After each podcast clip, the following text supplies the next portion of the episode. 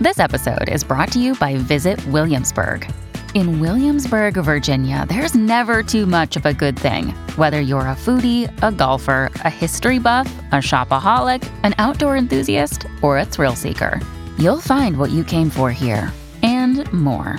So ask yourself, what is it you want? Discover Williamsburg and plan your trip at visitwilliamsburg.com.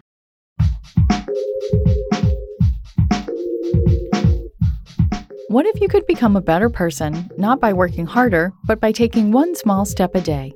And not because you're a bad person now, but because there's something inside you that's ready for more. How to Be a Better Person gives you one tiny step a day you can take to be the person you want to be. My mission? To help you live your best life.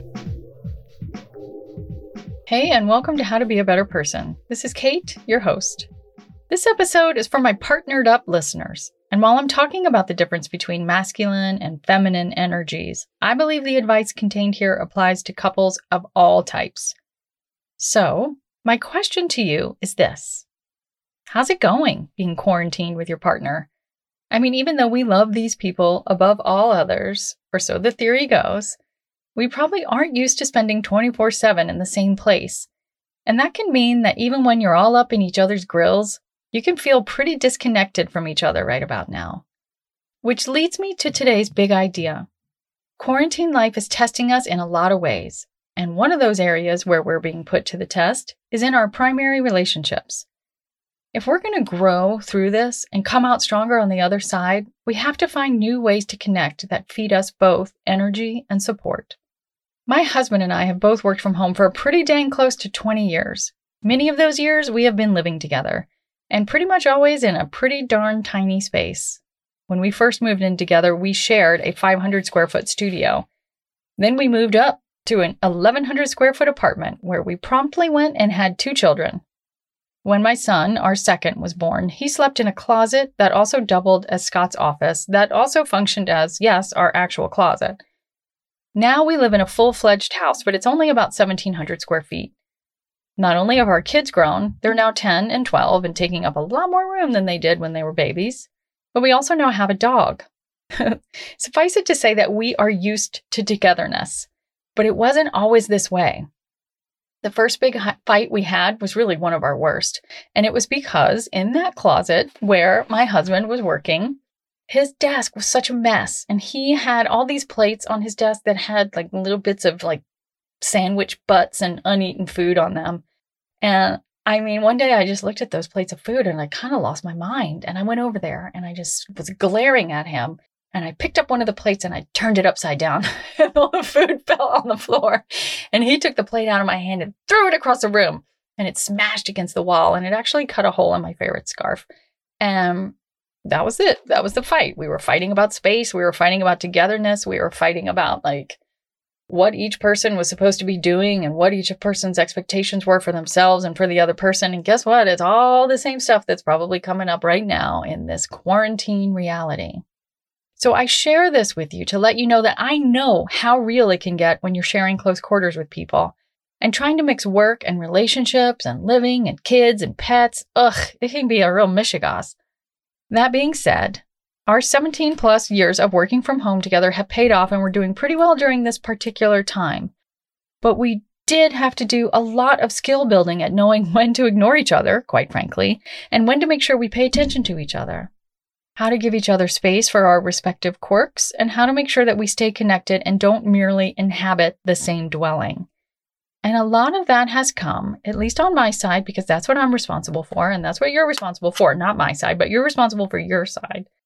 And I can't speak for him because I'm not him. But for me, a lot of this ability to share space with him came from respecting our differences and focusing on the places where we overlap.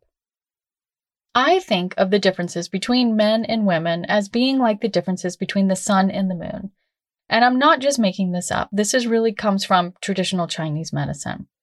So, what do I mean about women are the moon and men are the sun?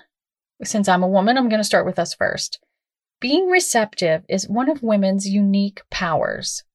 The moon receives the heat and light from the sun and reflects it back. So we are reflective.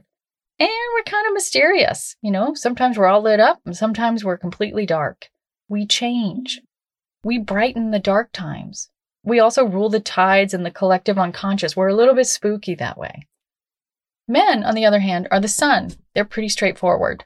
They're either on or they're off. Yes, they vary in intensity, and sometimes it seems like they withdraw from our view, like when the clouds come over and you're like, Are you in there? and sometimes they're really just freaking gorgeously emotive, like a beautiful sunset or sunrise. But for the most part, they are steady, the same, reliable. Also, like the sun, they are externally focused. They put stuff out into the world, and sometimes it feels like they don't take things in. Am I right?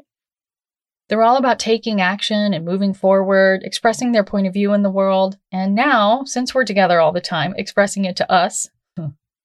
so, how does this insight help us feel connected, especially if we're so different?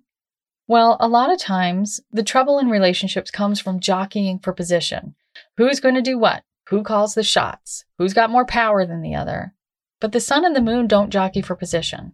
They are almost always in different parts of the sky, and it's totally cool. They are each in their own domain. But they do come together for a little while each day after the moon rises and before the sun sets, and they share the same swath of sky. And that's really instructive for us, I think, to know that we don't always need to be on the same page or in the same headspace. And we don't need to try to be higher up the food chain than the other one. We can each have our own domains and still be connected so long as we make it a point to come together at some point every day. And the way to be content in our own domains is to appreciate what each of us brings to the table. For women, that means we've got to honor our intuition. Your practice, which we talked about yesterday, is going to help you hear it. And then it's up to you to take that information in, to value it, and most importantly, for the sake of your relationship, to share it.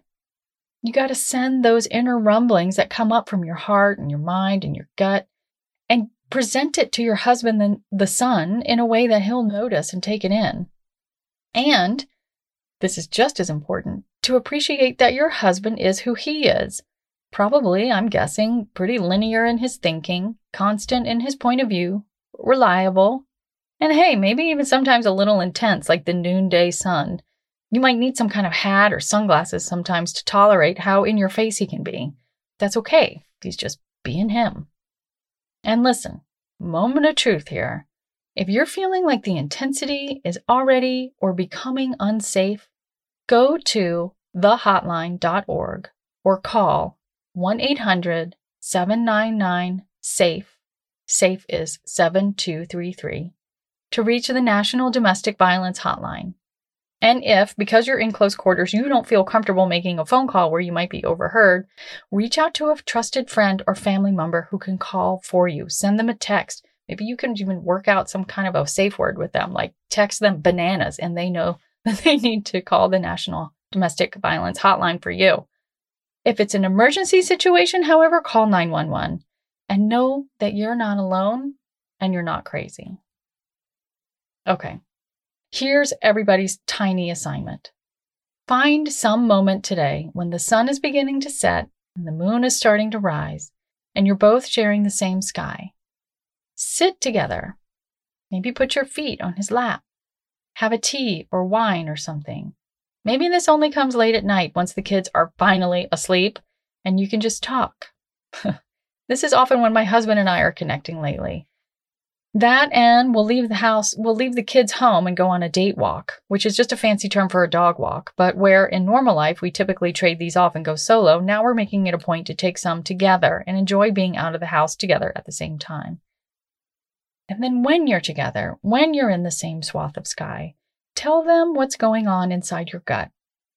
Share something with them, and then listen, and then maybe hug. Because, like those times when the sun and moon are in the same sky, they go quickly. But that little connection is maybe all you need to remind each other why you're here, shacked up together in the same space, riding out this intense time in history with each other. Thanks for listening to How to Be a Better Person. Our theme song is Left for Deadish by Junior85. The podcast is mixed by Sound Advice Strategies. If you liked what you heard in this episode, share it with someone you think would like it too. Your voice matters. Also, How to Be a Better Person has an official newsletter that sends the past seven episodes, a sneak peek of the week ahead, and one well chosen meme to your inbox every Saturday morning. Sign up at beabetterpersonpodcast.com and click on Get Podcast News. I also love to hear from listeners. I mean, I love it. Send me an email by clicking on the Contact Kate button at beabetterpersonpodcast.com.